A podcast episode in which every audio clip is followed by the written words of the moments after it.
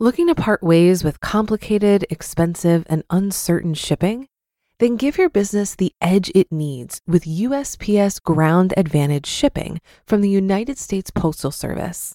Keep everything simple with clear, upfront pricing and no unexpected surcharges. Keep things affordable with some of the lowest prices out there. And keep it all reliable with on time ground shipments. It's time to turn shipping to your advantage. Learn how at usps.com/advantage. USPS Ground Advantage: simple, affordable, reliable. When you need mealtime inspiration, it's worth shopping Kroger, where you'll find over 30,000 mouthwatering choices that excite your inner foodie. And no matter what tasty choice you make, you'll enjoy our everyday low prices, plus extra ways to save, like digital coupons worth over $600 each week. You can also save up to $1 off per gallon at the pump with fuel points. More savings and more inspiring flavors make shopping Kroger worth it every time. Kroger, fresh for everyone. Fuel restrictions apply. This is Optimal Finance Daily, episode 1635 The Types of Debt Explained by Jackie Beck of JackieBeck.com. And I'm your host and personal finance enthusiast, Diana Merriam. This is the show where I serenade you with the sweet sounds of personal finance knowledge from some of the best blogs on the planet, with the author's permission, of course. Are you loving Optimal Finance Daily? Why not share with a friend today? Invite them to join the party by sending them a link to oldpodcast.com. And while they're there, they can check out our other shows on topics like personal development, health, and relationships. Now let's get right to today's post and start optimizing your life. The Types of Debt Explained by Jackie Beck of JackieBeck.com. When it comes to personal finance, debt is any money that you owe. And at the most basic level, that can be broken down into two main types of debt unsecured debt and secured debt. But you may also hear it as three types of debt. That's because sometimes people break secured debt down into an extra category by separating out mortgages, which are a type of secured debt. So if you look at it that way, the three types of debt are unsecured loans, secured loans, and mortgages. Good debt versus bad debt is a whole different thing. We'll go over the various types of debt in more detail next, starting with secured debt. What is secured debt? Secured debt is when you have something that you put up as collateral in case you don't repay it. If you don't repay what you owe as promised, the lender can take whatever you pledged as security. Then they can sell that item to recover at least part of what you owed. That's why it's called secured debt. For example, if you don't repay your car loan, the lender can repossess your car. If you don't make your mortgage payments, the lender can foreclose on your house. Either way, you end up without the item that was securing the loan. Usually, secured debt is backed by a physical item, but not always.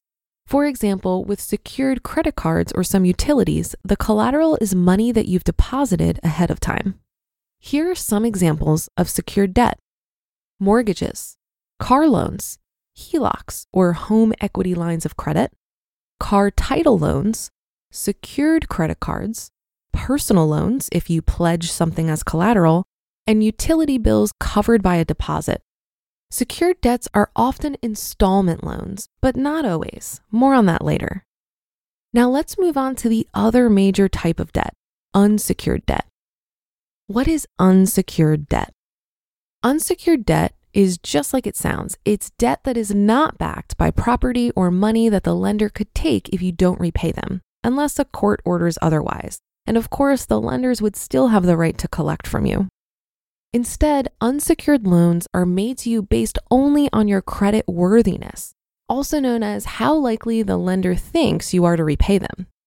Here are a few examples of unsecured debt most credit card debt, charge cards, personal loans if you don't pledge anything as collateral, student loans, medical debt, payday loans, utility bills if you didn't have to leave a deposit, overdrafts, and paid memberships. If you're curious, based on the New York Fed's number of accounts by loan type chart, credit cards are the most common form of debt for US households. Note that in general, interest rates are higher for unsecured loans versus secured loans, These unsecured types of debt can be one of any of the four types of credit. So, on a related note, let's talk about the types of credit. What are the types of credit? Debt and credit are like two sides of the same coin, except debt is money you owe, and credit is usually money someone is willing to lend you.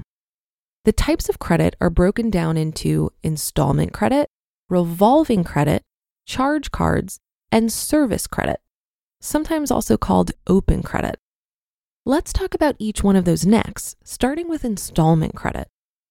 Installment credit. Installment credit is where you borrow a set amount and make fixed payments over a set period of time. If you make all your payments on time, at the end of that time, the loan is paid off. Basically, the amount you borrowed plus the interest you're charged is divided into a set number of payments that you repay over time. Mortgages, car loans, and student loans are common examples of installment loans. Installment loans are also sometimes called non revolving debt. These usually show up on your credit report, which affects your credit score. Revolving credit. With revolving credit, you have a credit limit. That's the max amount you're allowed to borrow at once. Sometimes creditors will charge you a fee for going over that limit if they let you do so. You don't have to borrow any or all of it, and you can borrow it over and over again as long as you repay it. In short, with revolving credit, you can borrow up to a set limit, you only have to make minimum monthly payments, and there's no set date where you have to pay it all off. Credit cards and HELOCs are common examples of revolving debt. Like installment loans, these usually show up on your credit report. Charge cards. Charge cards are not very common anymore, although American Express still offers some. At a glance, they may seem similar to credit cards, but they're not the same. For one thing, you can't carry a balance on a charge card. Instead, you have to pay off everything you borrow in full each month. Charge cards also don't usually have a preset spending limit, but no preset spending limit doesn't mean spend as much as you want. You could still get declined for large purchases if the lender doesn't think you'll be good for it. So it's a good idea to check with them ahead of time if you're thinking of spending more than usual. And because there's no preset limit, charge cards aren't used in figuring out the credit utilization ratio part of your credit score. You usually have to have excellent credit to get a charge card. They usually have annual fees, sometimes pretty big ones, and often include rewards. Service credit. Service credit is where you're billed for a service after you've already used the service. It's due in full each month, and you'll very likely get late fees if you don't pay on time and in full. This type of credit isn't normally reported to the credit bureaus unless you don't pay it or you're late. Then it's reported as a negative. Some examples of service or open credit are phone bills, water, electric and gas, and gym memberships. The bottom line while having several types of debt or credit can seem confusing, the bottom line is to remember that all debt comes with risk. So you need to be sure you're okay with the risk if you borrow and can't repay it, as well as the costs, fees, and repayment rules. There are some types of debt that should be avoided if at all possible. Payday loans and car title loans are especially bad. The same is true for anything that can end up with a lien on your property, like unpaid taxes or casino loans. And again, at the most basic level, the two main types of debt are unsecured debt and secured debt. On a similar note, while there are four types of credit, the two you're likely to care about are installment and revolving. That's because they affect your mix of credit, which makes up part of your credit score. You just listened to the post titled The Types of Debt Explained by Jackie Beck of JackieBeck.com. If you've been using Mint to manage your finances, I've got some bad news. Mint is shutting down. But now for the good news there's a better alternative.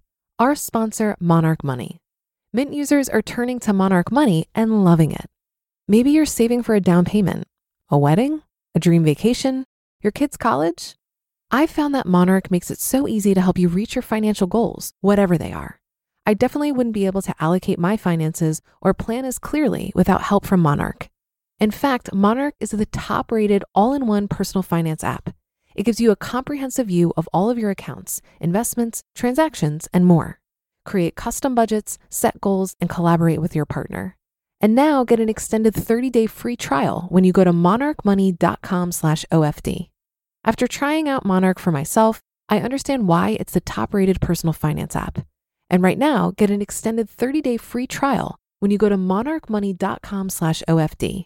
That's M-O-N-A-R-C-H M-O-N-E-Y dot com slash OFD for your extended 30-day free trial. Looking to part ways with complicated, expensive, and uncertain shipping? Then give your business the edge it needs with USPS Ground Advantage shipping from the United States Postal Service. Keep everything simple with clear, upfront pricing and no unexpected surcharges. Keep things affordable with some of the lowest prices out there. And keep it all reliable with on time ground shipments. It's time to turn shipping to your advantage. Learn how at USPS.com/slash advantage. USPS Ground Advantage. Simple, affordable, reliable. In general, I really try to avoid taking on debt. But I also recognize that there are strategic ways to use debt when building wealth. For example, taking on student loan debt for your education could make sense if you have confidence that the earning potential of your career will provide a good return on investment. Same thing with mortgage debt for real estate investors. One of my good friends is an investor with a million dollars of mortgage debt, but the rental income she's collecting more than justifies it. I think the exception is credit card debt. I've learned the hard way that credit card debt should be avoided like the plague. The point is, when taking on debt, I think it's important to be strategic. I'll give you an example. I had a good experience in leveraging low interest debt when I bought my house. I had the 20% down payment, but it was pretty much all the cash I had on hand. And I didn't want to part with all of it for obvious reasons. So, what I ended up doing was finding a bank that let me pay half my down payment with a HELOC or a home equity line of credit. And I did the math to see how fast I could pay that off and how much I would pay in interest. And I did this because I really wanted to avoid PMI insurance. I ended up paying off that HELOC in six months, and I only paid around $200 in interest. It was totally worth it for the peace of mind. So, that being said, all debt isn't horrible as long as you have a plan for repayment and you understand the impact of interest. That should do it for another edition of Optimal Finance Daily. Have a great rest of your day, and I'll see you on the Wednesday show tomorrow, where your optimal life awaits.